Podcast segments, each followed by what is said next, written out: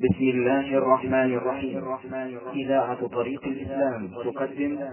تقدم شيئا منها لغير الله.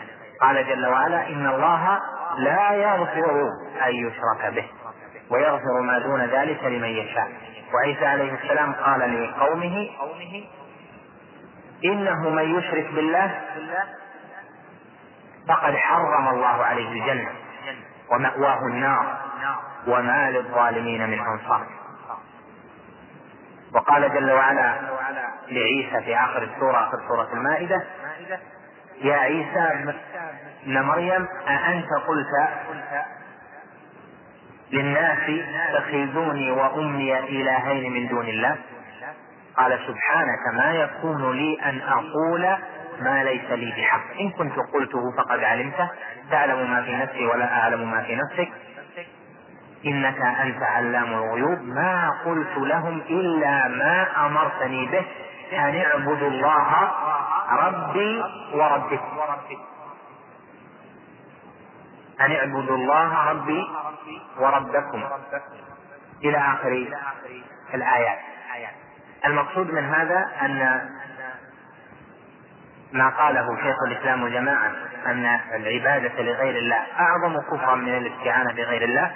هذا صحيح ومتجه ولهذا قدمت في سورة الفاتحة العبادة على الاستعانة لأنها أعظم شأنا وأجل خطرا لأنها هي التي وقع فيها الابتلاء. فلهذا كان حريا بأهل الإيمان أن يعتنوا بأمر إخلاص القلب لله جل وعلا وتوجه المرء في عباداته وعبودياته لله وحده دون ما سواه. ثم قال الشيخ رحمه الله تعالى وفي الحديث إذا استعنت وإذا استعنت فاستعن بالله.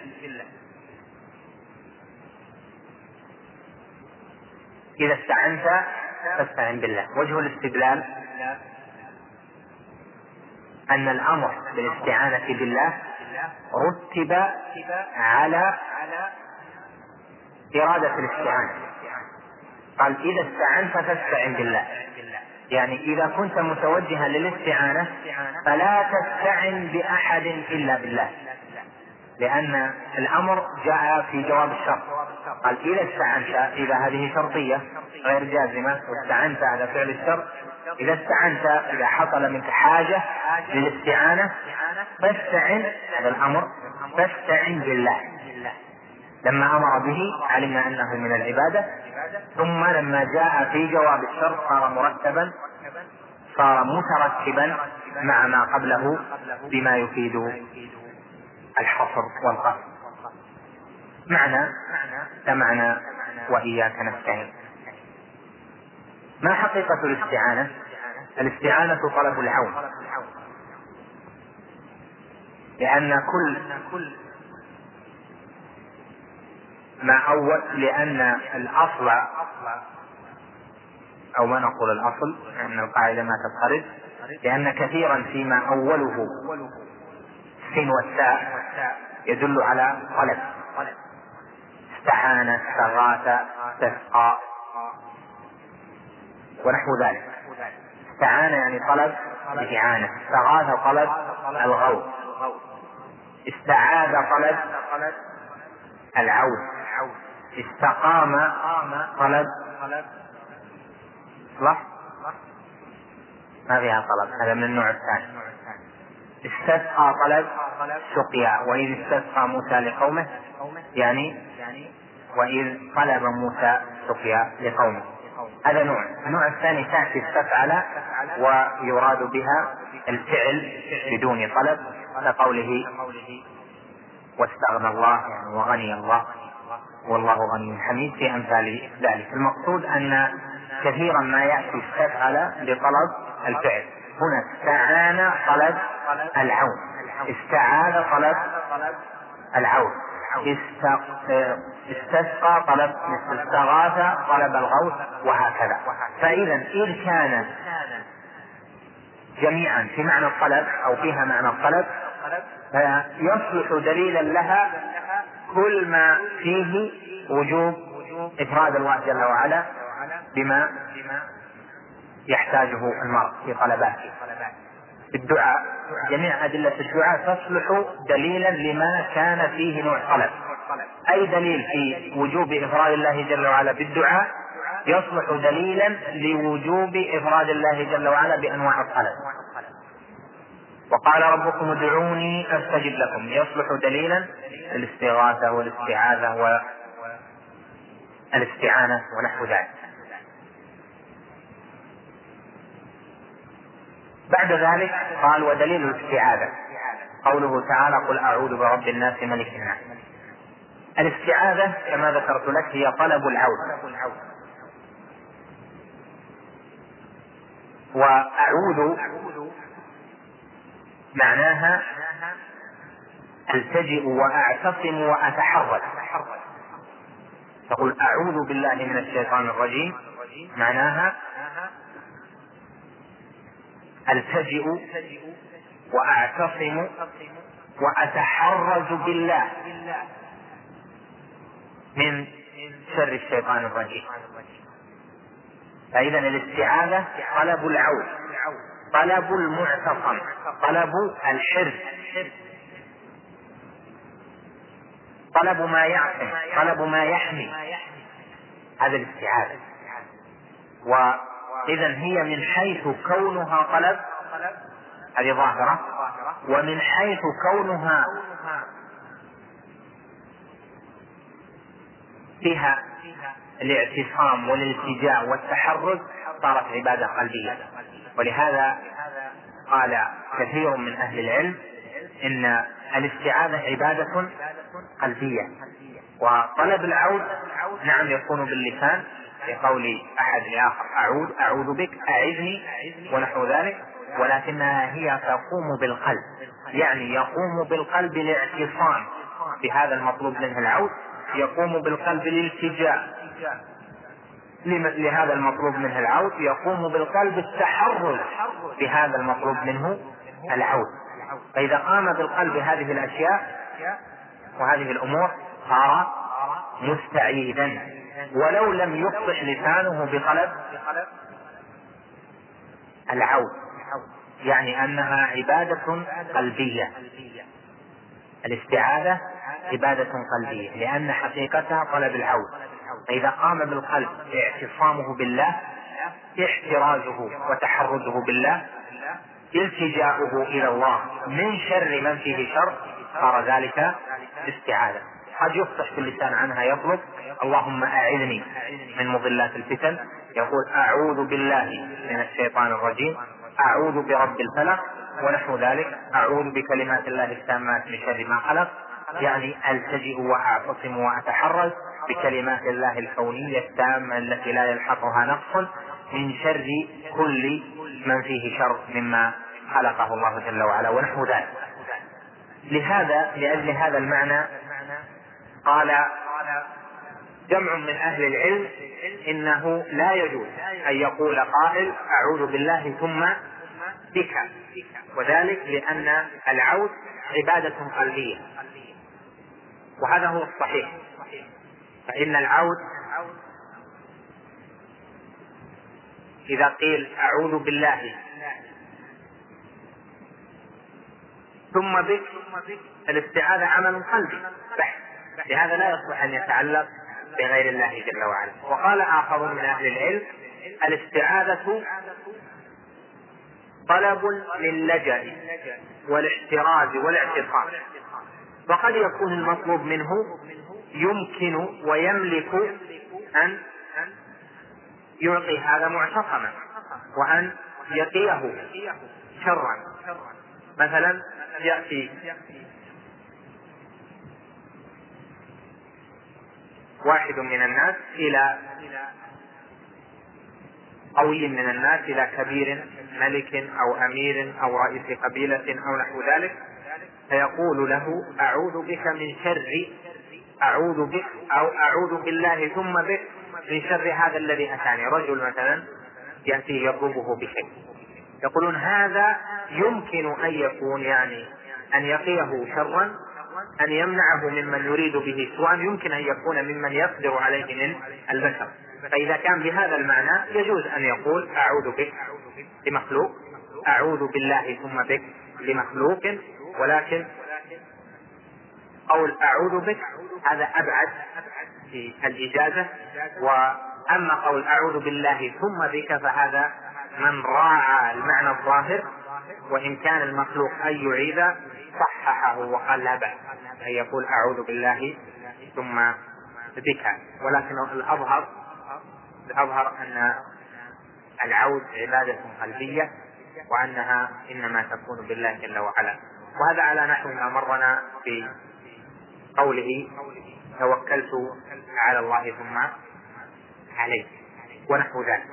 فمن أهل العلم من يجيز مثل هذه الألفاظ مع أن أصلها عمل قلبي عبادة قلبية مراعيا الظاهر. ما يراعي تعلق القلب مراعي الحماية الظاهرة مراعي التحرز الظاهر مراعي الاعتصام الظاهر. ومنهم من لم يجزها مراعيا أنها عبادة قلبية وأنك إذا أجزتها بالظاهر فإنه قد يكون تبعا لذلك إجازة تعلق القلب عند من لا يفهم المراد. وعلى العموم هما قولان مشهوران حتى عند مشايخنا المفتين في هذا الوقت وما قبل. يقابل الاستعاذة التي هي طلب العود لأن طلب العود من شيء فيه شر. لهذا قال تعالى قل أعوذ برب الناس ملك الناس إله الناس من شر الوسواس الخناس. فالاستعاذة مما فيه شر. وأما الليال واللوذ فإنه مما فيه خير. قال ألوذ بك يعني إذا كنت مؤملا خيرا. وإذا كنت خائفا من شر تقول لربك جل وعلا أعوذ بك. وإذا كنت مؤملا خيرا تقول ألوذ بك. وهكذا.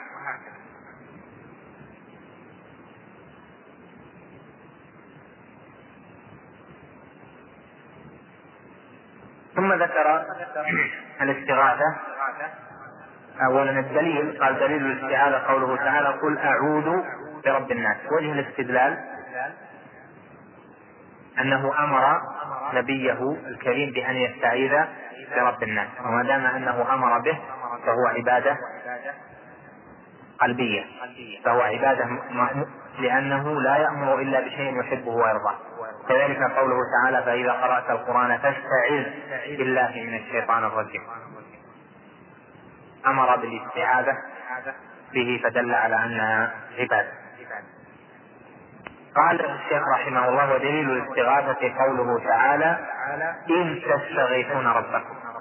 فاستجاب لكم الاستغاثة طلب الغوث.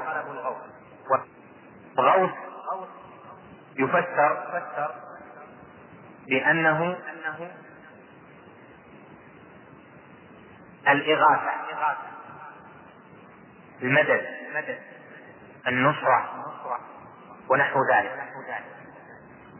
فإذا وقع مثلا أحد في غرق ينادي أغثني أغثني. يطلب الإغاثة يطلب إزالة هذا الشيء يطلب النصرة. الاستغاثة عبادة. وجه كونها عبادة أن الله جل وعلا أمر أن الله جل وعلا قال هنا إذ تستغيثون ربكم فاستجاب لكم. وجه الاستدلال أنه أتى بها في معرض الثناء عليهم وأنه رتب عليها على استغاثتهم به إجابته جل وعلا دل على أنه يحبها وقد رضيها منهم فنتج أنها من العبادة وإذ هنا بمعنى حين إذ تستغيثون ربكم يعني حين تستغيثون ربكم فاستجاب لكم.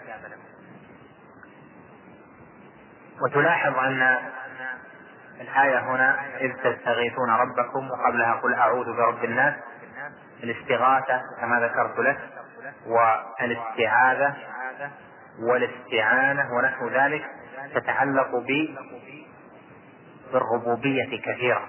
هنا إذ تستغيثون ربكم قال قبلها قل أعوذ برب الناس. لأن حقيقتها من مقتضيات الربوبية. لأن من الذي يغيث؟ هو المالك. هو المدبر. هو الذي يصرف الأمر. وهو رب كل شيء جل وعلا.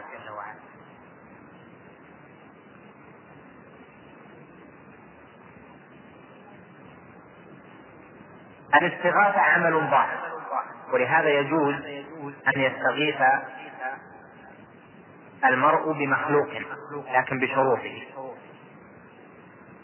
وهي أن يكون هذا المطلوب منه الغوث أن يكون حيا حاضرا قادرا.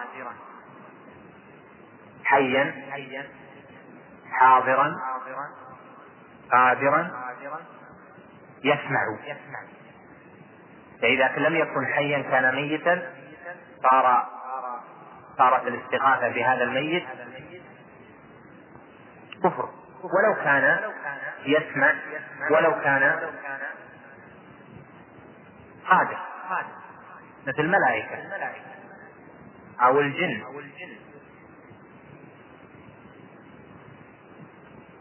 كان قد يكون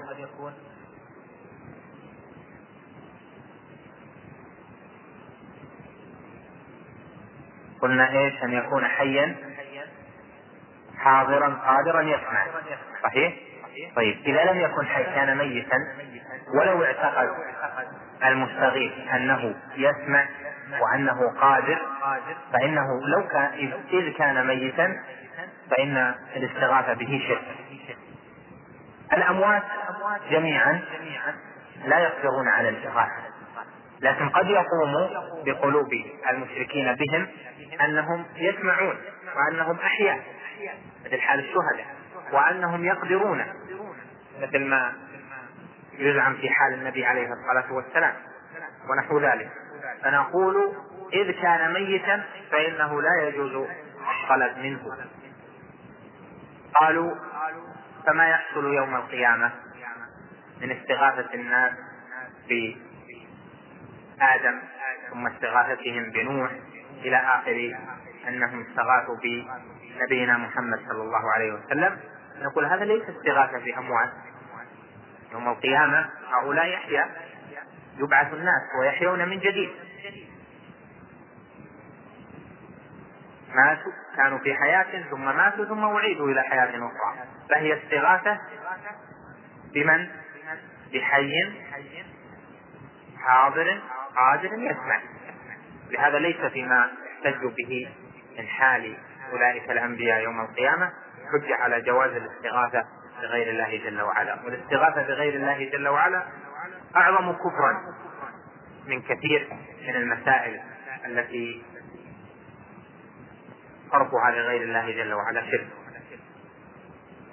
إذا فالشروط أن يكون حيا. إذا كان ميتا فلا يجوز الاستغاثة به أن يكون حاضرا إذا كان غائبا لا يجوز الاستغاثة به حي قادر لكنه غائب.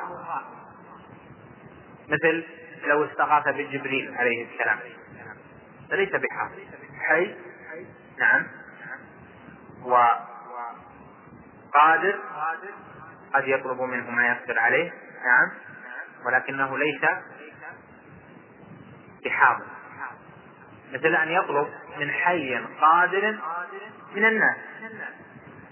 يأتي يطلب من ملك يملك أو أمير يستغيث به. أغثني يا فلان. وهو ليس عنده. مع أنه لو كان عنده لأمكنه بقوته لأمكن. لكنه لما لم يكن حاضرا صارت الاستغاثة تعلق القلب غير حاضر هذا شرك بالله جل وعلا. أن يكون قادر إذا لم يكن قادرا فالاستغاثة به شرك. ولو كان حيا حاضرا يسمع. مثل لو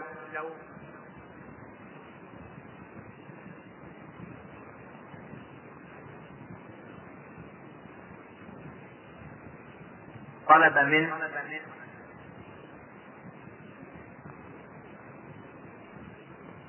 أو استغاث بمخلوق بما لا يقدر عليه.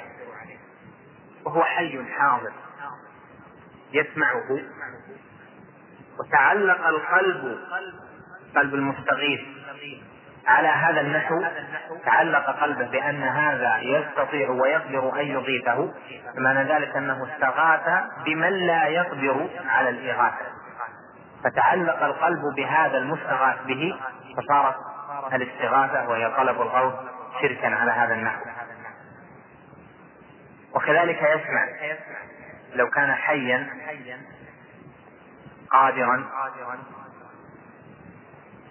ولكنه لا يسمع حاضر لا يسمع النائم ونحوه كذلك لا تجوز الاستغاثة به. وقد تلتبس بعض المسائل بهذه الشروط في أنها في بعض الحالات تكون شركا أكبر. وفي بعض الحالات تكون يكون منهي عنها من ذرائع الشرك ونحو ذلك. مثل ليسأل ميت أو يسأل أعمى بجنبه أو مشلول بجنبه أن يغيثه ونحو ذلك. المقصود أن العلماء اشترطوا لجواز الاستغاثة بغير الله جل وعلا أن يكون المستغاث به حيا حاضرا قادرا يسمع. قال رحمه الله تعالى ودليل الذبح قوله تعالى قل إن صلاتي ونسكي ومحياي ومماتي لله رب العالمين لا شريك له. الذبح الذي هو النحر. والذبح يشمل النحر الخاص ويشمل الذبح الذي هو قسيم النحر. لأن النحر هو الطعن بسكين أو بالحربة في الوحدة مثل ما يفعل بالإبل.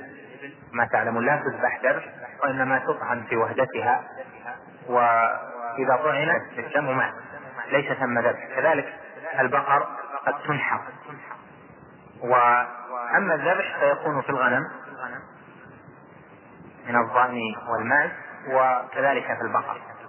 الذبح والنحر عبادة. المقصود منها إراقة الدم. وإراقة الدم إراقة الدم من حيث هو لا يكون إلا بتعلق للقلب.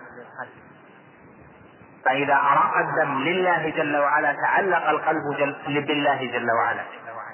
فالذبح عبادة ظاهرة يتبعها أو يكون معها عبادة باطنة قلبية. فمن ذبح لغير الله وقع في شرك ظاهر لأن هذه عبادة صرفها لغير الله وكذلك قلبه تعلق بغير الله فصار شركه من جهتين. وجه الاستدلال من قوله تعالى قل إن صلاتي ونسكي ومحياي ومماتي لله رب العالمين أنه قال ونسكي.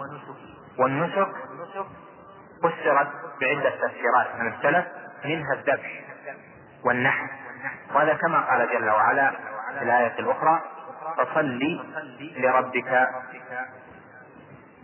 إنا أعطيناك الكوثر فصل لربك وانحر. فصل لربك أمره بأن يوحد الله جل وعلا بالصلاة وكذلك أمره بالنحر لربه جل وعلا وحده. إذا النسك هنا الذبح قال قل إن صلاتي ونسكي ومحياي ومماتي لله. الصلاة لمن؟ لله. وجه اللام هنا أنها لام الاستحقاق.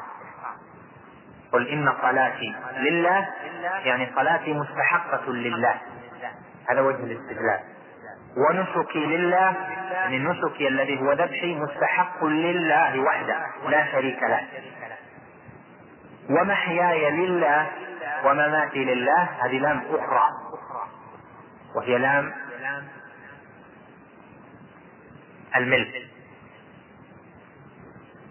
الصلاة والنسك لله استحقاقا. والمحيا والممات لله ملكا. لأن اللام قلنا أنها تأتي للاستحقاق وتأتي للملك. تذكرون؟ بهذه الآية جعل هذه الأفعال الأربعة الصلاة والنسك والمحيا والممات جعلها جميعا باللام مؤخرة بقوله لله رب العالمين. لكن تختلف. الصلاة والنسك لله استحقاقا والمحيا والممات لله جل وعلا ملكا. فجمعت هذه الآية بين توحيدي الله جل وعلا في إلهيته وهو الأول وفي ربوبيته وهو الثاني. قل إن صلاتي ونسكي لله هذا توحيد لله جل وعلا في إلهيته. ومحياي ومماتي لله هذا توحيد لله جل وعلا في ربوبيته. فكما أنه جل وعلا هو مالك محياي ومماتي فكذلك هو المستحق لصلاتي ونسكي. قال جل وعلا لنبيه قل إن صلاتي ونسكي مستحقة لله ومحياي ومماتي ملك لله جل وعلا رب العالمين لا شريك له. فذكر الربوبية ثم ذكر الألوهية. ثم بين أن هذا من علامات الإسلام العظيمة فقال وبذلك أمرت.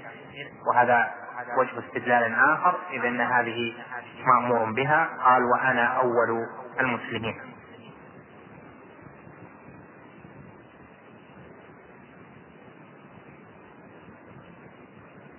الذبح كما أنه عمل ظاهر وهو إراقة الدم والدم.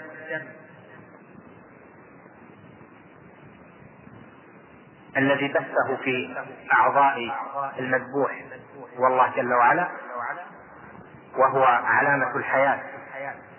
فلا يزهق إلا لمن خلقه ولمن بثه في أعضاء من به الحياة. ولهذا قال العلماء إن العبد حال الذبح يجتمع في قلبه أنواع من العبوديات منها الذل لربه جل وعلا ومنها التعظيم له جل وعلا ومنها الرجاء رجاء ما عنده. حال ذبحه ومنها طلب البركة لأنه ما ذبح إلا لله. وهذه كلها عبادات قلبية. فكما أن الذبح عمل ظاهر فيه تحريك لليد وتحريك للسان ببعض القول كذلك يقوم بالقلب حال الذبح أنواع من العبوديات. قد ما يقوم بالقلب شيء البتة مثل ما يذبح لضيافة أو يذبح لنحو ذلك فهذا يجب أن يكون ظاهرا لله جل وعلا وحده. وإذا اجتمع أن يكون في الذبيحة أن تكون اجتمعت فيها العبادة الظاهرة والعبادة الباطنة العبادة القلبية كانت أكمل في رجاء ثواب الذبح ولو كان في الأمور العادية من ضيافة ونحوها. فيكون الذبح لله جل وعلا ظاهرا لم يرد بهذا إلا الله جل وعلا وباسمه لم يذكر إلا اسم الله جل وعلا ثم يكون بالقلب ذل لله جل وعلا وفضول وتعظيم ورجاء المثوبة منه وحده فتجتمع العبادات القلبية وعبادات الجوارح حال الذبح. لهذا الذبح من العبادات العظيمة. لكن قد يغفل الناس عن تعلق القلب وفعل الجوارح حين الذبح وكيف تكون لله جل وعلا. ولهذا على طالب العلم أن يتعلم هذا إن لم يحسنه يتعلم. كيف يكون حال الذبح؟ حال ذبحه لذبيحته لأضحية وهو وهي آكد وآكد وآكد أو لغيرها أن يكون موحدا تماما يرجو.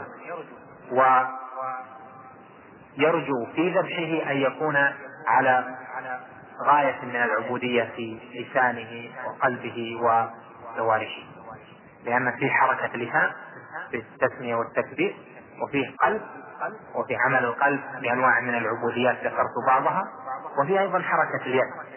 وهذا كله مما يجب أن يكون لله جل وعلا وحده. قال ومن السنة لعن الله من ذبح لغير الله. وجه الاستدلال أن من ذبح لغير الله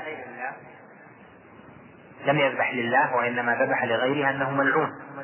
لعنه الله. و هذا الدعاء من النبي عليه الصلاة والسلام بقوله لعن الله من ذبح لغير الله يدل على أن الذبح لغير الله كبيرة من الكبائر. وإذا كانت كذلك فهي إذا يبغضها الله جل وعلا. وإذا كان يبغض الله جل وعلا الذبح لغيره معنى ذلك أن الذبح له وحده محبوب له بالمقابلة فيستقيم بذلك الاستدلال. قال بعدها ودليل النذر قوله تعالى يوفون بالنذر ويخافون يوما كان شره مستطيرا النذر هو إيجاب المرء على نفسه شيئا لم يجب عليه. وتارة يكون النذر مطلقا وتارة يكون بالمقابلة مقيد. والنذر المطلق غير مكروه. والنذر المقيد مكروه. لهذا استشكل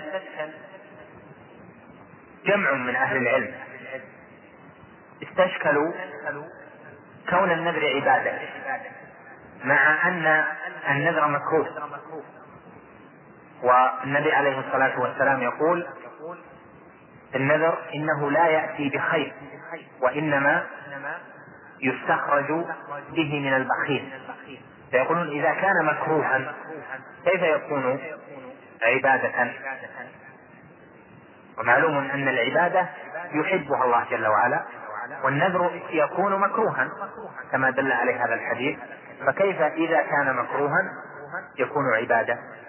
وهذا الاستشكال منهم غير وارد أصلا لأن النذر ينقسم إلى قسمين نذر مطلق ونذر مقيد. النذر المطلق لا يكون عن مقابلة وهذا غير مكروه.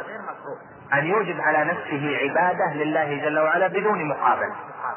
فيقول لله علي نذر مثلا يقول قائل لله علي نذر أن أصلي الليلة عشر ركعات طويلات بدون مقابلة هذا إيجاب المرء على نفسه عبادة لم تجب عليه دون أن يقابلها شيء. هذا النوع مطلق وهذا محمود النوع الثاني المكروه هو ما كان عن مقابلة وهو أن يقول قائل مثلا إن شفى الله جل وعلا مريضي صمت يوما. إن نجحت في الاختبار صليت ركعتين. إن تزوجت هذه المرأة تصدقت بخمسين ريالا مثلا أو بمئة ريال. هذا مشروط. يوجد عبادة على نفسه مشروطة بشيء يحصل له قدرا. من الذي يحصل الشيء ويجعله كائنا؟ هو الله جل وعلا. فكأنه قال إن أعطيتني هذه الزوجة وإن يسرت لي الزواج بها صليت لك ركعتين. أو تصدقت بكذا. إن أنجحتني في الاختبار صمت يوما ونحو ذلك. وهذا كما قال النبي عليه الصلاة والسلام إنما يستخرج به من البخيل لأن المؤمن المقبل على ربه ما يعبد الله جل وعلا بالمقايضة يعبد الله جل وعلا ويتقرب إليه لأن الله يستحق ذلك منه. فهذا النوع مكروه. النوع الأول محمود. وهذا النوع مكروه. والوفاء بالنذر في كلا الأمرين واجب. كما قال النبي صلى الله عليه وسلم من نذر أن يطيع الله فليطيعه ومن نذر أن يعصي الله فلا يعصيه. فتحصل عندنا أن النذر فيه أربعة أشياء. نذر محمود ونذر لاحظ أن ما نقول مشروع إذ يفهم أحد أنه واجب أو مستحب لا نقول محمود. غير مكروه شرع محمود. وهو المطلق لما فيه مقايضة ولا مقابلة. النوع الثاني مكروه وهو الذي يكون عن مقابلة. الوفاء بالأول بنذر التبرر والطاعة واجب. الوفاء بالثاني حتى ولو كان مكروها واجب. وهو الذي أثنى الله جل وعلا على أهله في الحالين بقوله يوفون بالنذر. لأنه أوجب على نفسه. فلما كان واجبا صار الوفاء به واجبا.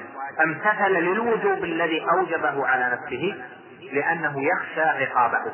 فتحصل أن هذه الأربعة منها ثلاث منها اثنتان واجبتان وهما الوفاء وواحد محمود وواحد مكروه. ولهذا صار غالب الحال إن كان عبادة صار غالب الحال هو الحال التي أنه محمود فيها أو واجب. فلهذا صار النذر عبادة من العبادات التي يرضاها الله جل وعلا ويحبها إلا في حال واحدة وهي حال نذر المقابلة. اتضح لكم هذا المقام؟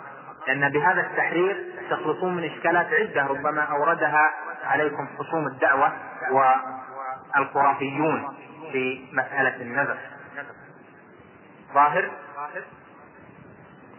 تأملوها لأن قد لا تجد هذا التحرير في كثير من الكتب. قال ودليل النذر قوله تعالى يوفون بالنذر. وجه الاستدلال أن الله جل وعلا امتدحهم بذلك لأنهم يوفون بالنذر. وإذ امتدحهم بذلك دل على أن هذا العمل منهم وهو الوفاء بالنذر أنه محبوب له جل وعلا فثبت أنه عبادة لله جل وعلا. والنذر له شقان. الشق الأول النذر والثاني الوفاء به. وكلا الأمرين إذا صرفت لغير الله جل وعلا فهي شرك.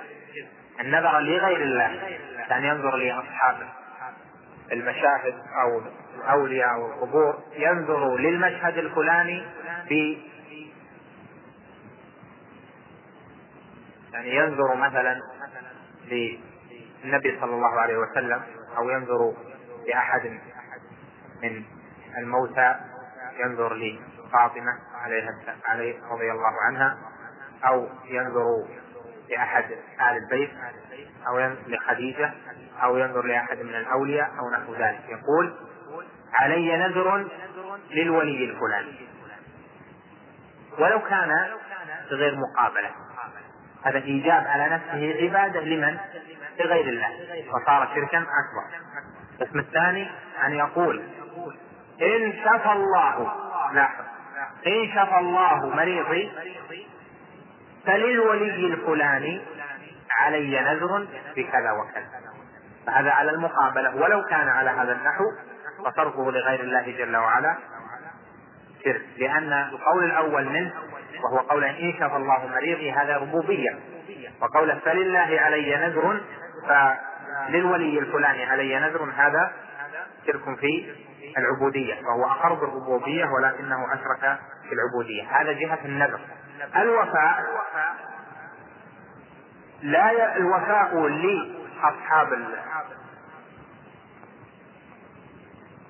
القبور أو نحوهم أو للجن أو للملائكة.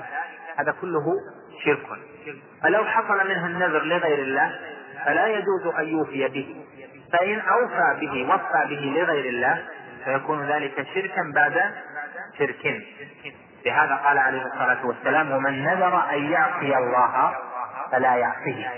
يعصي الله فلا يعصيه يدخل في ذلك إذا كان النذر لغير الله جل وعلا قال يوفون بالنذر مدحهم بذلك فدل على أن وفاءهم بالنذر عبادة يحبها الله جل وعلا.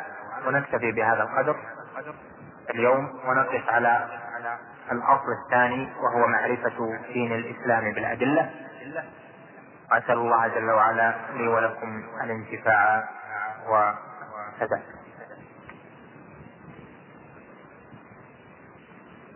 بسم الله الرحمن الرحيم. الحمد لله رب العالمين وصلى الله وسلم على سيدنا محمد وعلى آله وصحبه أجمعين. قال الإمام رحمه الله تعالى الأصل الثاني معرفة دين الإسلام بالأدلة وهو الاستسلام لله بالتوحيد والانقياد له بالطاعة والخلوص من الشرك والخلوص من الشرك وهو ثلاث مراتب الإسلام والإيمان والإحسان. وكل مرتبة لها أركان فأركان الإسلام خمسة شهادة أن لا إله إلا الله وأن محمدا رسول الله وإقام الصلاة وإيتاء الزكاة وصوم رمضان وحج بيت الله الحرام. فدليل الشهادة قوله تعالى شهد الله أنه لا إله إلا هو والملائكة وأولو العلم قائما بالقسط. لا إله إلا هو العزيز الحكيم. ومعناها لا معبود بحق إلا الله وحده. لا إله نافيا جميع ما يعبد من جميع لا إله نافيا جميع ما يعبد من دون الله. إلا الله مثبتا العبادة لله وحده لا شريك له. إلا الله مثبتا العبادة لله وحده لا شريك له في عبادته. كما أنه ليس له شريك في ملكه. وتفسيرها الذي يوضحها قوله تعالى وإذ قال إبراهيم لأبيه وقومه إنني براء مما تعبدون إلا الذي فطرني فإنه سيهدين وجعلها كلمة باقية في عقبه لعلهم يرجعون وقوله تعالى قل يا أهل الكتاب تعالوا إلى كلمة سواء بيننا وبينكم ألا نعبد إلا الله ولا نشرك به شيئا ولا يتخذ بعضنا بعضا أربابا من دون الله. ولا يتخذ ولا يتخذ بعضنا بعضا أربابا من دون الله. فإن تولوا فقولوا اشهدوا بأننا مسلمون. ودليل شهادة أن محمدا رسول الله. قوله تعالى لقد جاءكم رسول من أنفسكم عزيز عليه ما عنتم. حريص عليكم بالمؤمنين رؤوف رحيم. ومعنى شهادة أن محمدا رسول الله. طاعته فيما أمر وتصديقه فيما أخبر واجتناب ما عنه نهى وزجر وأن لا يعبد وأن لا يعبد الله إلا بما شرع. ودليل الصلاة والزكاة وتفسير التوحيد قوله تعالى وما أمروا إلا ليعبدوا الله مخلصين له الدين حنفاء. ويقيموا الصلاة ويؤتوا الزكاة وذلك دين القيمة ودليل الصيام قوله تعالى يا أيها الذين آمنوا كتب عليكم الصيام كما كتب على الذين من قبلكم لعلكم تتقون. ودليل الحج قوله تعالى ولله على الناس حج ولله على الناس حج البيت من استطاع إليه سبيلا ومن كفر فإن الله غني عن العالمين.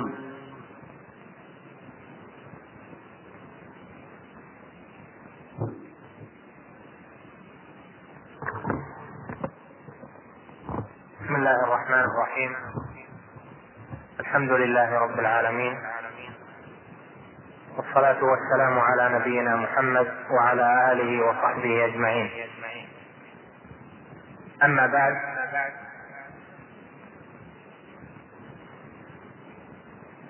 فهذه الرسالة تسمى ثلاثة الأصول وأدلتها. وقد ذكر رحمه الله تعالى وأجزل له المثوبة. ذكر الأصل الأول فيما مر معنا وهو معرفة العبد ربه.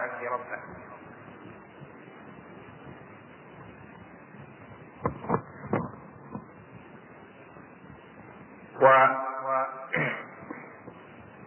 معرفة العبد ربه يعني معرفة يعني به معرفة العبد معبوده لأن الربوبية الرب هنا بمعنى المعبود والربوبية في هذا الموقع بمعنى العبادة.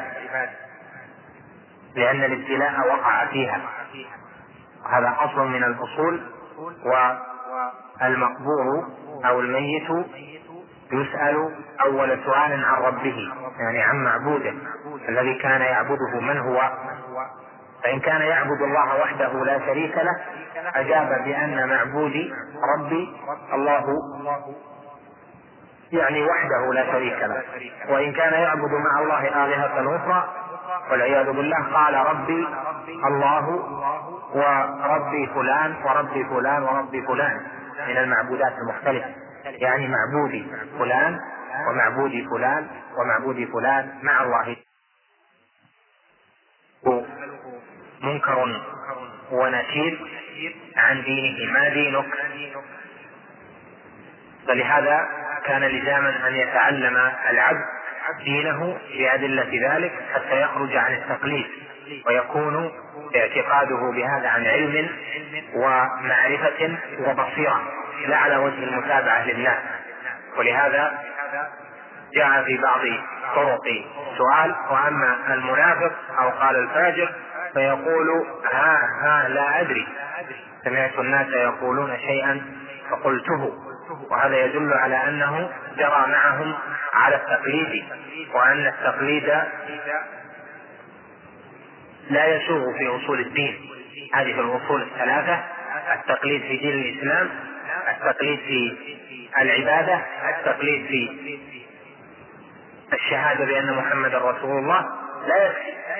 فإذا قال قائل أنا مسلم بحكم أني في بلد إسلام وهو لم يعتقد هذه الأمور اعتقادا عن علم ولو لمرة في حياته ولو كانت قبل البلوغ فإنه لا يخلص من التبعة. فلا بد أن يعتقد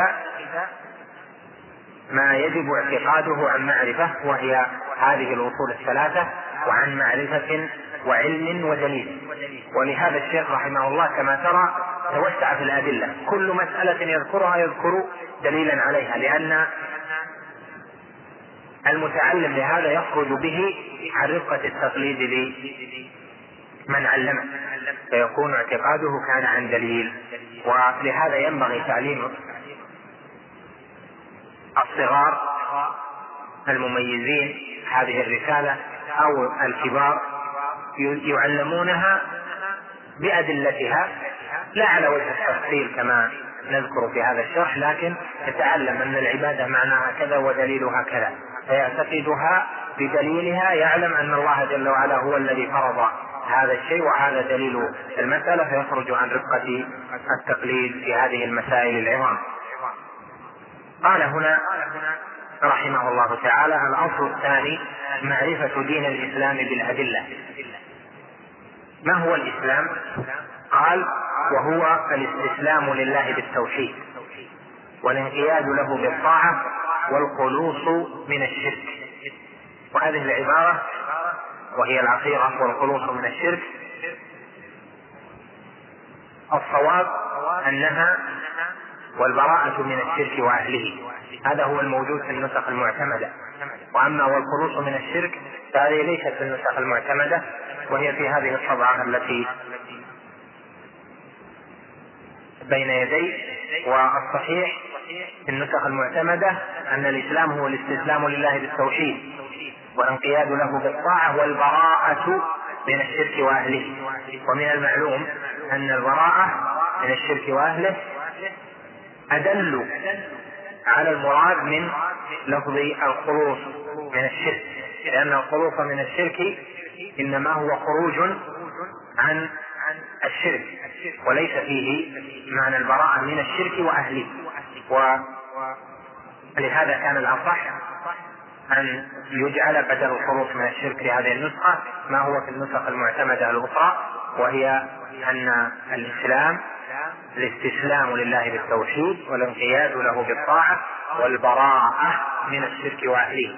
وهذا هو الذي يناسب الاستدلال الذي استدل به الشيخ وهو قوله تعالى في سورة الزخرف وإذ قال إبراهيم لأبيه وقومه إنني براء مما تعبدون إلا الذي فطرني فذكر البراءة وهو الذي يناسب هذا التاريخ. والإسلام يراد به تارة الإسلام العام. ويراد به تارة الإسلام الخاص. يأتي هذا في القرآن وهذا. فالإسلام العام يراد به الإسلام الذي خطب به جميع الناس من لدن آدم عليه السلام إلى أن يرث الله جل وعلا الأرض ومن عليها. بل خطب به جميع المخلوقات. كما قال جل وعلا وله أسلم من في السماوات والأرض؟ أفغير دين الله يبغون؟ وله أسلم من في السماوات والأرض طوعا وكرها وإليه يرجعون. أسلم له كل شيء. كما قال ورقة بن نفيل فيما أحسب قال وأسلمت وجهي لمن أسلمت. له المزن تحمل عذبا زلالا. الإسلام هذا العام الاستسلام لله. استسلام لله عن طواعية واختيار هذا الإسلام العام الذي خطب به جميع الخلق. حصل التكليف على آدم وبنيه. قال جل وعلا وحملها الإنسان. يعني حمل الإنسان الأمانة وهي أمانة التكليف تكليف بالإسلام. قال جل وعلا إن الدين عند الله الإسلام. وهذا هو الإسلام العام الذي دعا إليه كل رسول وكل نبي من آدم عليه السلام إلى محمد صلى الله عليه وسلم. الجميع يدعو إلى الإسلام. وهذا الإسلام يسميه العلماء الإسلام العام الذي يشترك فيه جميع الرسل. أما الإسلام الخاص فهو القسم الثاني وهو المراد ها هنا. فمعرفة دين الإسلام لا يريد دين الإسلام العام وإنما بعد بعثة محمد صلى الله عليه وسلم صار المقصود بالإسلام الذي طلب من الناس أن يدينوا به وأن يعتقدوه هو الإسلام الذي جاء به النبي عليه الصلاة والسلام وهو دين الإسلام الخاص. حتى صار الإطلاق إذا أطلق الإسلام لا يراد به إلا دين الإسلام الذي بعث به نبينا محمد صلى الله عليه وسلم الذي يشمل عقيدة الإسلام وشريعة الإسلام.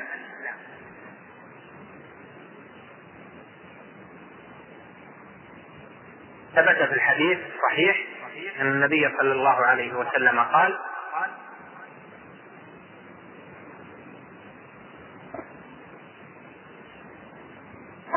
لا يسمع بي أحد من هذه الأمة ولا يهودي ولا نصراني ثم لا يؤمن بي إلا أكبه الله في النار.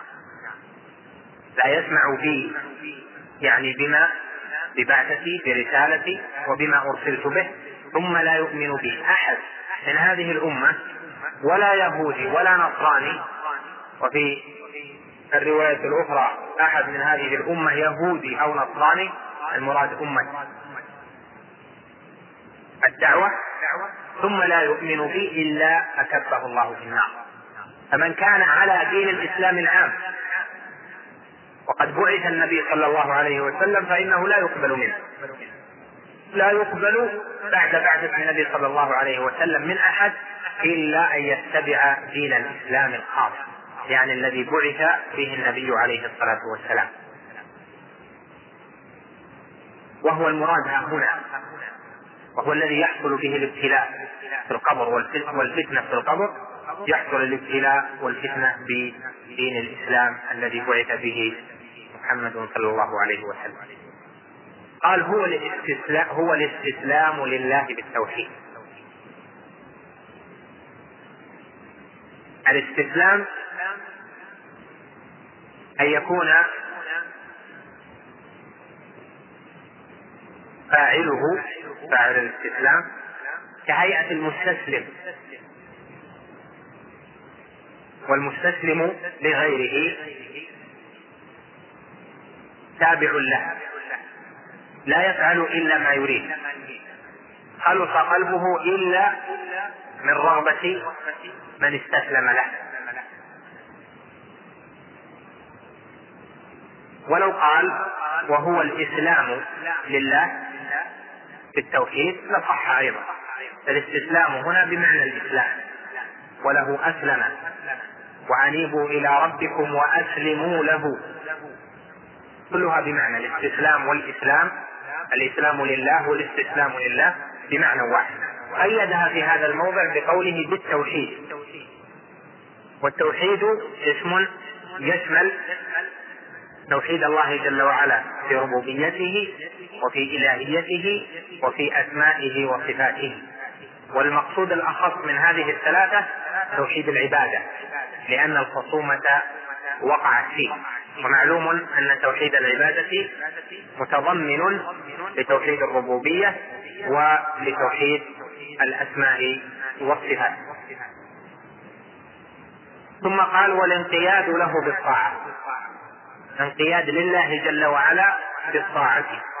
يعني أن يكون منقادا غير ممانع ولا متول عن طاعة الله جل وعلا وإنما ينقاد ويذعن كما قال جل وعلا قل أطيعوا الله والرسول فإن تولوا فإنما عليه ما حمل وعليكم ما حملتم.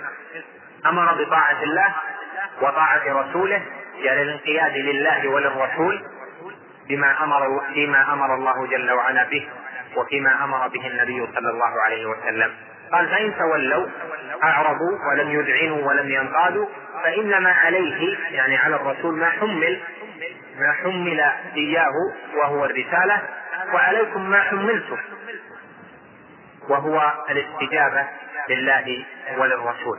فإذا هنا الانقياد له بالطاعة لله جل وعلا بطاعته وطاعة رسوله صلى الله عليه وسلم الذي بعث بهذا الإسلام الأخير. قال والبراءة من الشرك وأهله. البراءة من الشرك وأهله. فسرت البراءة بعدة تفسيرات. أصل وفروعه. أصل البراءة البغض في القلب. يعني بغض الشرك وأهله. ويتبع ذلك. يتبع بغضهم. معاداتهم يتبع بغضهم معاداتهم وتكفير من كفره الله جل وعلا ورسوله تكفير المشركين ومقاتلتهم عند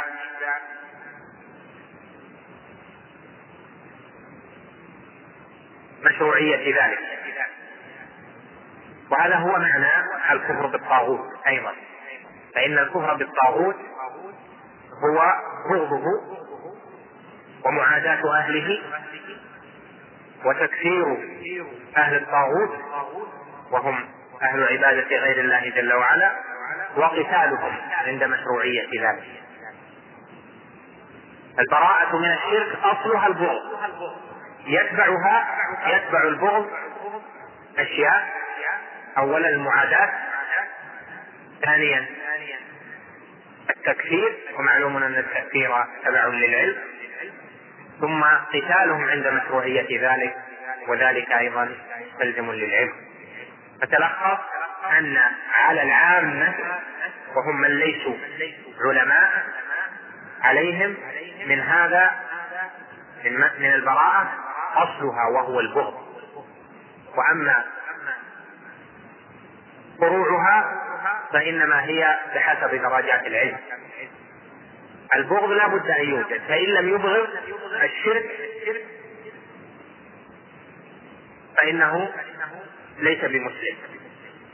إذا كان يحب الإسلام وأهله ويحب التوحيد وأهله ولكن لا يبغض الشرك وأهله فإنه ليس بمسلم. لكن قد يبغض الشرك وأهل الشرك باعتبار الأصل. لكنه يحب بعض المشركين لغرض من أغراض الدنيا فهذا ليس بمشرك وإنما ناقص إسلامه كما أوضحت لكم فيما سبق في تقسيم الموالاة إلى موالاة وتولي. المقصود من هذا أن مسألة البراءة هذه من الشرك وأهله أصل البراءة البغض يتبعها أشياء المعاداة التكفير المقاتلة وكلها تبع للعلم ويتنوع ذلك بحسب الناس. وأسهل ما يكون للموحدين عند الموحدين عند عامتهم معاداة المشركين. ولو لم يكن عنده من الحجة أو من بيان تكفيرهم ومن إقامة الدلائل على مشروعية مقاتلة أهل الشرك فإنه قائم في قلبه بغضهم ومعاداتهم. وهذا به يحصل الإسلام. فإذا تعريف الإسلام شمل ثلاثة أشياء. أولا الاستسلام لله بالتوحيد. ثانيا الانقياد لله بالطاعة. الثالث البراءة من الشرك وأهله. تلاحظ أنه بهذا شملت شمل هذا التعريف معنى الشهادتين كما سيأتي. هذا الدين دين الإسلام الذي جاء به نبينا محمد صلى الله عليه وسلم ثلاث مراتب. قال الشيخ رحمه الله وهو ثلاث مراتب الإسلام هذه مرتبة في دين الإسلام. نتيجة هذه المرتبة أن يحكم لأهلها بأنهم مسلمون. والإيمان ونتيجة هذه المرتبة أن يحكم لأهلها بأنهم مؤمنون. والإحسان ونتيجتها أن يحكم لأهلها بأنهم محسنون. فالمحسن والمؤمن والمسلم الجميع من أهل دين الإسلام. لكن لكل مرتبته الخاصة به هم درجات عند الله. فالإسلام هو إقامة الأعمال الظاهرة شهادتين مع الأركان الأربعة المعروفة إقامة الصلاة وإيتاء الزكاة وصوم رمضان وحج البيت. مع بعض الإيمان الذي يصحح هذا العمل الظاهر والإيمان هو الإيمان بأركانه الستة بالله وملائكته وكتبه ورسله واليوم الآخر وبالقدر خيره وشره مع بعض الإسلام الظاهر بعض العمل الظاهر الذي به يصح هذا الإيمان الباطن والإحسان وهو مقام المراقبة لله جل وعلا. قال وكل مرتبة لها أركان. فأركان الإسلام خمسة ذكرها. ثم ذكر الأدلة. على ذلك فقال فدليل الشهادة قوله تعالى شهد الله أنه لا إله إلا هو والملائكة وأولو العلم قائما بالقسط لا إله إلا هو العزيز الحكيم وجه الاستدلال أن الله جل وعلا شهد بذلك لنفسه. وشهد له بذلك الملائكة. وهم عمار السماء. وشهد له بذلك أيضا أولو العلم من الثقلين. قال جل وعلا قائما بالقسط لا إله إلا هو العزيز الحكيم. فبعد أن شهد بذلك لنفسه وشهد وأخبر بشهادة ملائكته له بذلك وبشهادة أولي العلم له بذلك أخبر مرة أخرى بمضمون ذلك فقال لا إله إلا هو العزيز الحكيم. واضح ظاهر وجه الاستدلال من هذه الآية. ما معنى لا إله إلا الله؟ قال معناها لا معبود بحق إلا الله وحده. لا إله إلا الله. أربع كلمات. لا ثم اله ثم إلا ثم الله. معنى لا هذه حرف بنفي الجنس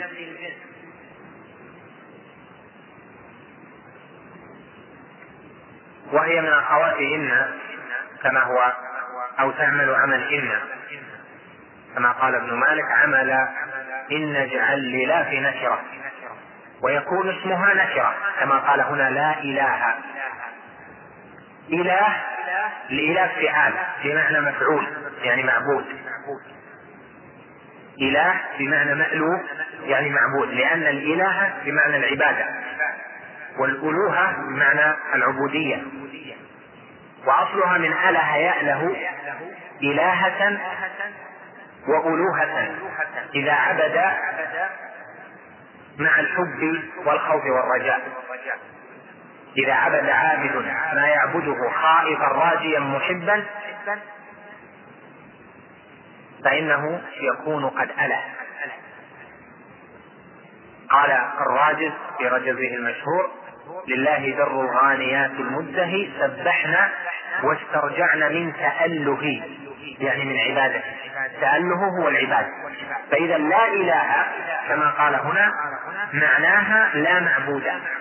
فسر الإله بمعنى المعبود لأن ذلك الذي يقتضيه لسان العرب وكذلك هو الذي جاء في القرآن. قال جل وعلا ألف لام راء كتاب أحكمت آياته ثم فصلت من لدن حكيم خبير ألا تعبدوا إلا الله. والذي جاء من عند الله جل وعلا هو لا إله إلا الله. قال هنا ألا تعبدوا إلا الله. فتفسير الإله بالمعبود هذا موافق للقرآن وموافق للغة العرب. وبه تعلم أن من فسر الإله في هذا الموطن بالرب يعني القادر على الاختراع كما هو تفسير أهل الكلام المذموم من الأشاعرة أو والأشاعرة والماتريدية ونحوهم فإن هذا من أفضل ما يكون لأنه مناقض للغة العرب وترده لغة العرب ومناقض للقرآن ويرده القرآن والسنة. فإن مادة الإله غير مادة الرب والإله هو المعبود كما أوضحت لك في الاستقاق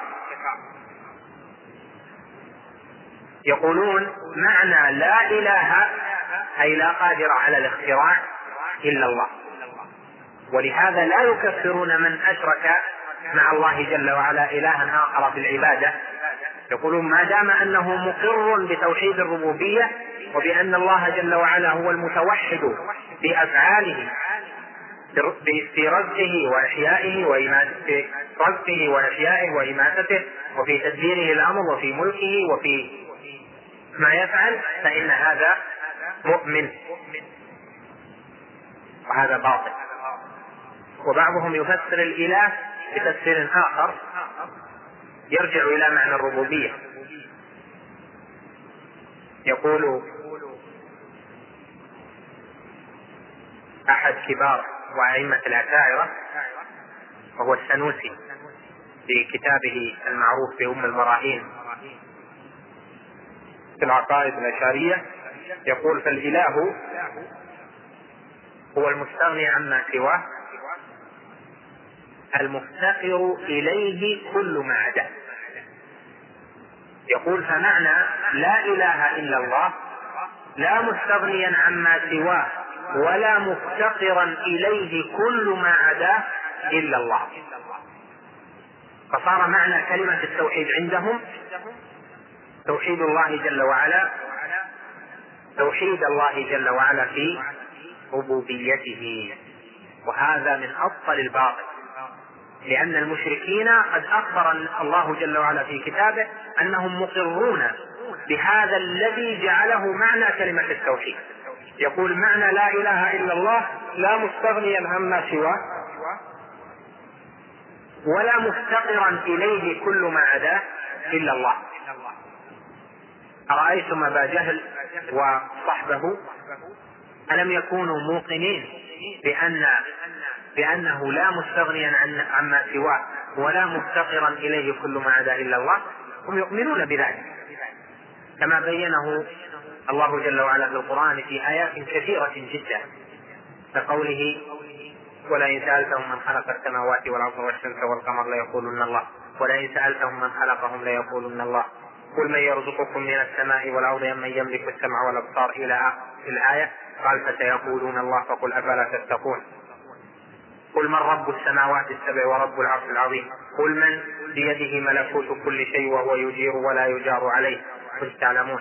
سيقولون لله إلى آخر ما جاء في هذا من الآيات إذا فتفسير لا إله إلا الله بأنها لا معبود إلا الله هذا التفسير ليس تفسيرا اجتهاديا وإنما هو تفسير القرآن لهذه الكلمة. قال جل وعلا من لدن حكيم خبير ألا تعبدوا إلا الله. فمن زعم أن هذا التفسير من اجتهادات إمام هذه الدعوة فهذا مناقض وراد أو جاهل بالقرآن العظيم. فإن الذي فسر الإلهية بهذا المعنى هو الله جل وعلا في كتابه في غير ما آية. قال جل وعلا لقد أرسلنا نوحا إلى قومه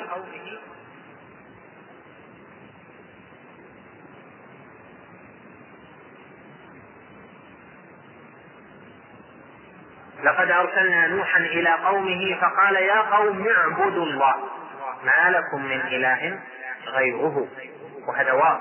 ما لكم من إله غيره أتى بعد أمرهم بعبادة الله جل وعلا وحده دون ما سواه. وهذا مبين كثير في الكتاب وفي السنة. والنبي صلى الله عليه وسلم قال لحسين بن عبد الرحمن كم إلها تعبد؟ قال أعبد سبعة. ستة في الأرض. وواحد في السماء. قال فمن ذا الذي تعد لرغبك ولرهبك؟ قال الذي في السماء. فهذا معنى الإله. وهذا معنى لا إله أي لا معبود. فهذا التفسير تفسير من القرآن. تفسير جاء من الله جل وعلا ومن نبيه صلى الله عليه وسلم. ليس تفسيرا اجتهاديا من أئمة هذه الدعوة كما زعمه الخرافيون وأعداء التوحيد. إذا هنا قال معناها لا معبود بحق إلا الله. الكلمة الثانية إله الكلمة الثالثة إلا وإلا هذه عند بعض العلماء أداة استثناء وعند بعضهم أداة حصر.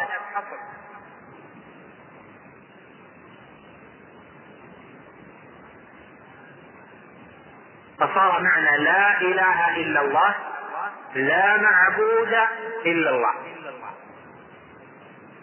خبر لا اين هو لا معبود إلا الله.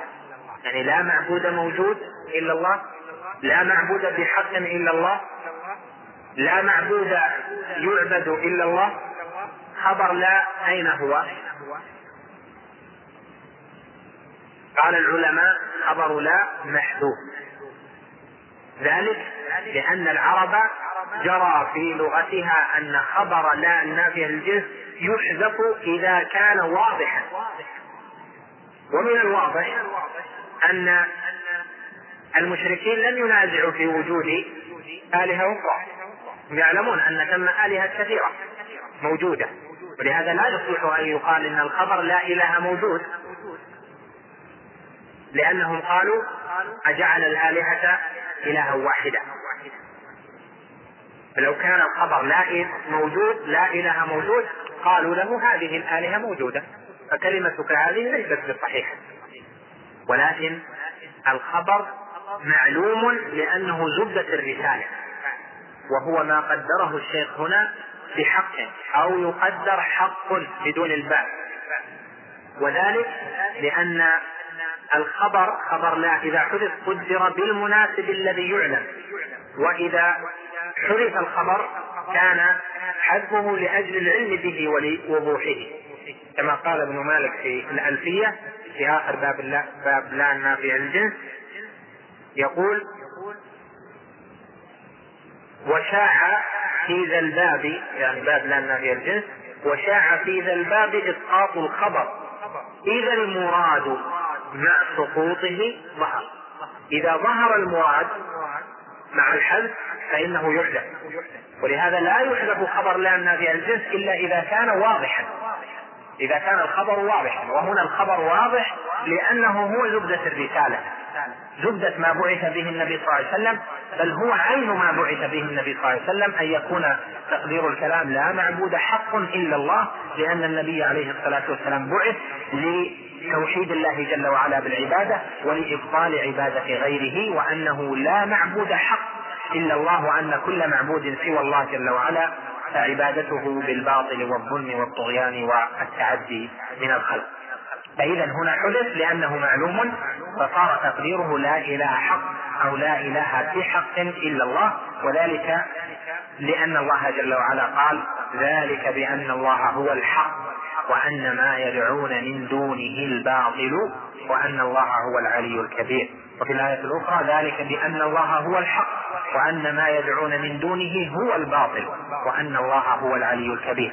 قال ذلك بأن الله هو الحق وأن ما يدعون من دونه هو الباطل. فلما كانت هذه الآية وقد تكرر وقد جاءت في القرآن في سورتين مشتملة على أن عبادة الله حق وأن عبادة غيره باطلة.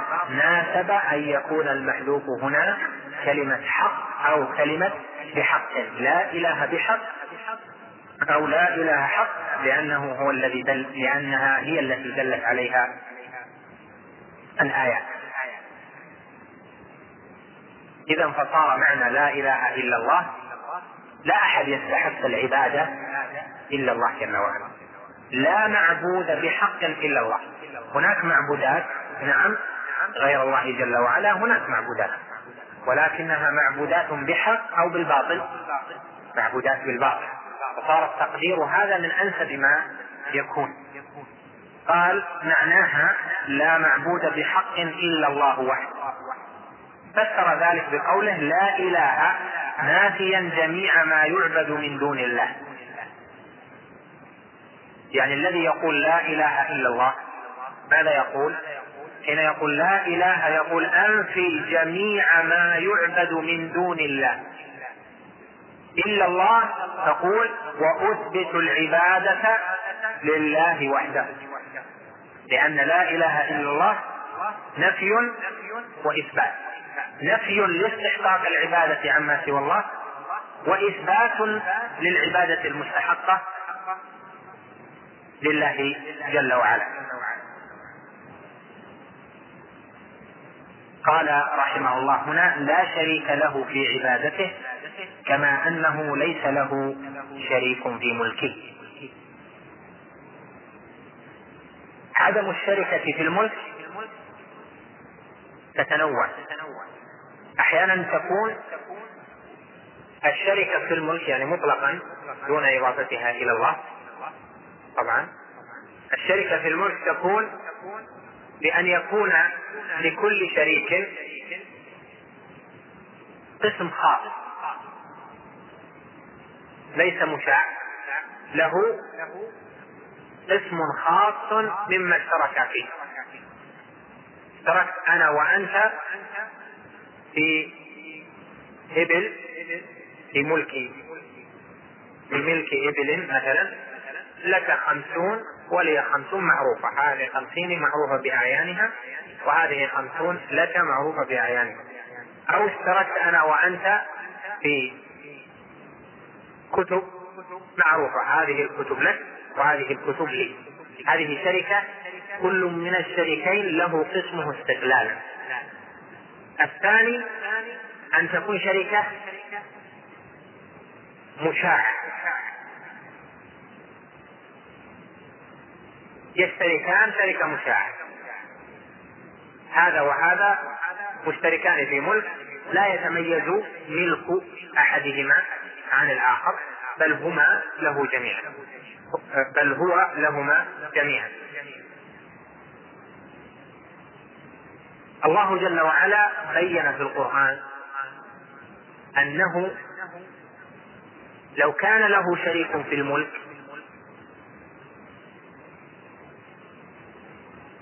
في ملكه لابتغى إليه سبيلا قال جل وعلا لو كان معه آلهة كما يقولون إذا لابتغوا إلى ذي العرش سبيلا لو كان معه آلهة معبودات تستحق العبادة فعلا ما الذي سيلزم من ذلك؟ يلزم أن لهم نصيبا في ملك الله لأنه ليس لا يستحق العبادة إلا من يملك النفع والضر لو كان معه آلهة كما يقولون إذا لابتغوا إلى ذي العرش سبيلا قال سبحانه وتعالى عما يقولون علوا كبيرا. وليس مع مع الله جل وعلا أحد في ملكه بل هو المتوحد في ملكه. ينتج من ذلك ويلزم أنه هو المستحق للعبادة وحده. لهذا قال هنا لا شريك له في عبادته كما أنه لا كما أنه ليس له شريك في ملكه. لهذا يقول العلماء إن توحيد الربوبية مستلزم لتوحيد الإلهية.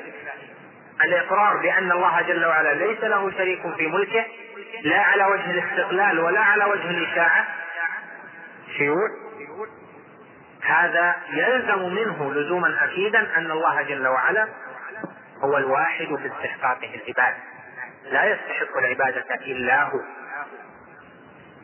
فهو وحده المستحق للعبادة لا شريك له كما أنه وحده الذي له الملك لا شريك له.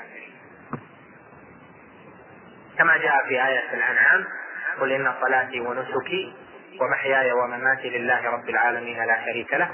قد بينت لكم معناها وأن معناها قل إن صلاتي ونسكي لله استحقاقا ومحياي ومماتي لله ملكا لا شريك له في عبادته ولا شريك له في ملكه وبذلك أمرت وأنا أول المسلمين. هذا معنى الآية وهذا التفسير للشيخ لكلمة التوحيد تفسير واضح واضح. أيضا قال وتفسيرها الذي يوضحها قوله تعالى وإذ قال إبراهيم لأبيه وقومه إنني براء مما تعبدون إلا الذي فطرني فإنه سيهدين وجعلها كلمة باقية في عقبه لعلهم يرجعون. قال وإذ قال إبراهيم لأبيه وقومه ماذا قال إبراهيم؟ المقول سيأتي.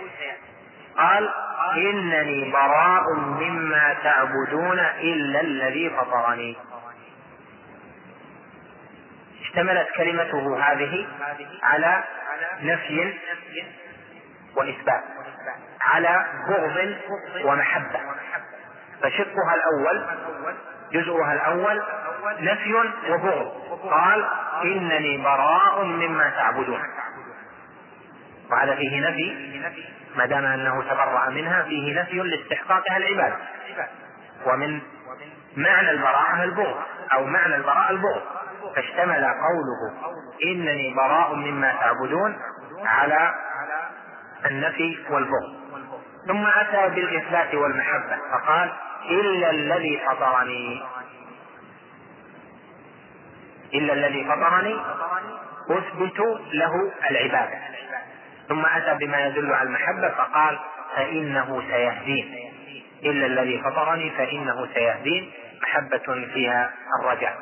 هذه كلمة وهي معنى لا إله إلا الله لأنها اشتملت على براءة وعلى ولا اشتملت على بغض وعلى محبة اشتملت على نفي وعلى إثبات. قال وجعلها يعني تلك الكلمة كلمة باقية في عقبه يعني في ولد إبراهيم. ومعلوم أن إبراهيم عليه السلام هو أبو الأنبياء. والأنبياء من بعده جاءوا بتقرير هذه الكلمة. قال لعلهم يرجعون يرجو أن يرجع إليها عقبه من بعده. لعلهم يرجعون يعني إليها.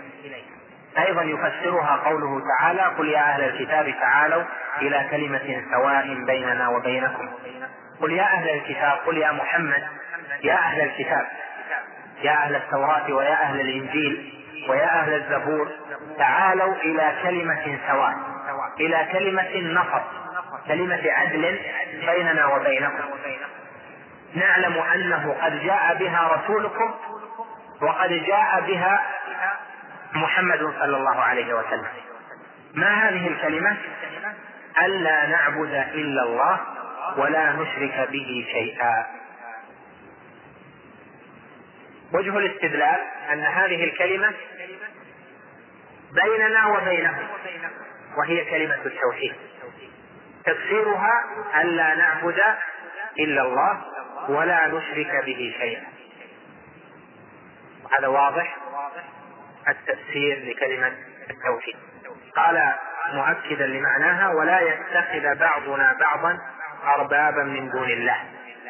ولا يتخذ بعضنا بعضا أربابا يعني آلهة من دون الله لأنهم ما ادعوا في الخلق أنه رب بمعنى أنه يخلق استقلالا ويرزق استقلالا ويحيي ويميت استقلالا. هذا ما ادعي. فكان إذا تفسير الربوبية هنا بالإلهية. قال فإن تولوا فقولوا اشهدوا بأننا مسلمون.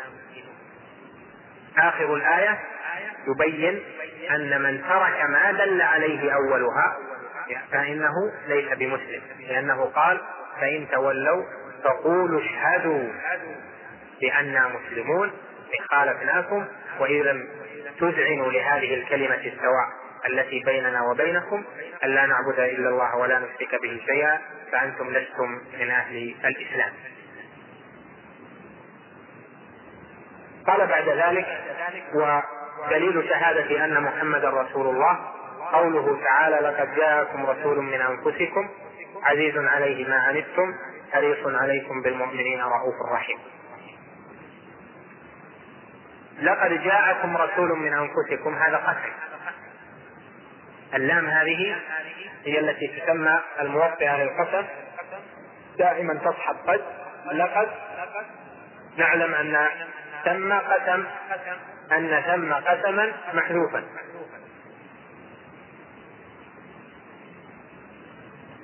والله لقد جاءكم رسول من أنفسكم. وهنا المقسم هو الله جل وعلا. أقسم بأنه قد جاءكم رسول. وهذا لتأكيد الكلام وتعظيمه في أنفس السامع لأنه أكد بالقسم والمقسم هو الله والمقسم به هو الله جل وعلا على مجيء الرسول لنا من أنفسنا. من أنفسكم يعني من جنسكم. من بني جلدتكم. يتكلم بلسانكم وتعقلون عنه. وهذا واضح الدلالة على الشهادة بأن محمدا رسول الله. لأن معنى شهادة أن محمدا رسول الله أن تعتقد أن محمدا أرسله الله جل وعلا. بدين الإسلام اعتقادا تعتقد ذلك اعتقادا يصحبه قول وإخبار عنه. وهذه الآية واضحة الدلالة على المراد. بين معنى شهادة أن محمدا رسول الله قال ومعنى شهادة أن محمدا رسول الله طاعته فيما أمر. هذا التفسير والمعنى بالمقتضى. يعني معناها الذي تقتضيه. تقتضي طاعته فيما أمر. اذا فمعنى شهادة أن محمدا رسول الله طاعته فيما أمر. كونك شهدت بأنه مرسل من عند الله معنى ذلك أنه إذا أمرك فإن الآمر هو الله جل وعلا. كما جاء في الحديث الذي رواه أبو داود وغيره حديث الصحيح قال عليه الصلاة والسلام ألا وإن ما حرم رسول الله مثل ما حرم الله. إذا اعتقدت أن هذا الذي جاء به محمد صلى الله عليه وسلم لم يأتي به من عنده وإنما هو رسول فمعنى ذلك أن تطيعه فيما أمر. هذا مقتضى لكونك شهدت بأنه رسول الله. فإن لم تطيعه فيما أمر اعتقادا أنه لا يطاع كان ذلك تكذيبا لشهادته.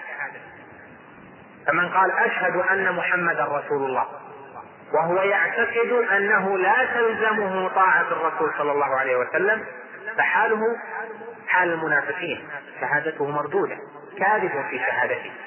وأما إذا اعتقد أنه تجب عليه طاعة الرسول صلى الله عليه وسلم فيما أمر وخالف لغلبة هوى فهذا يكون عاصيا قد نقص من تحقيقه لشهاده أن محمدا رسول الله بقدر مخالفته.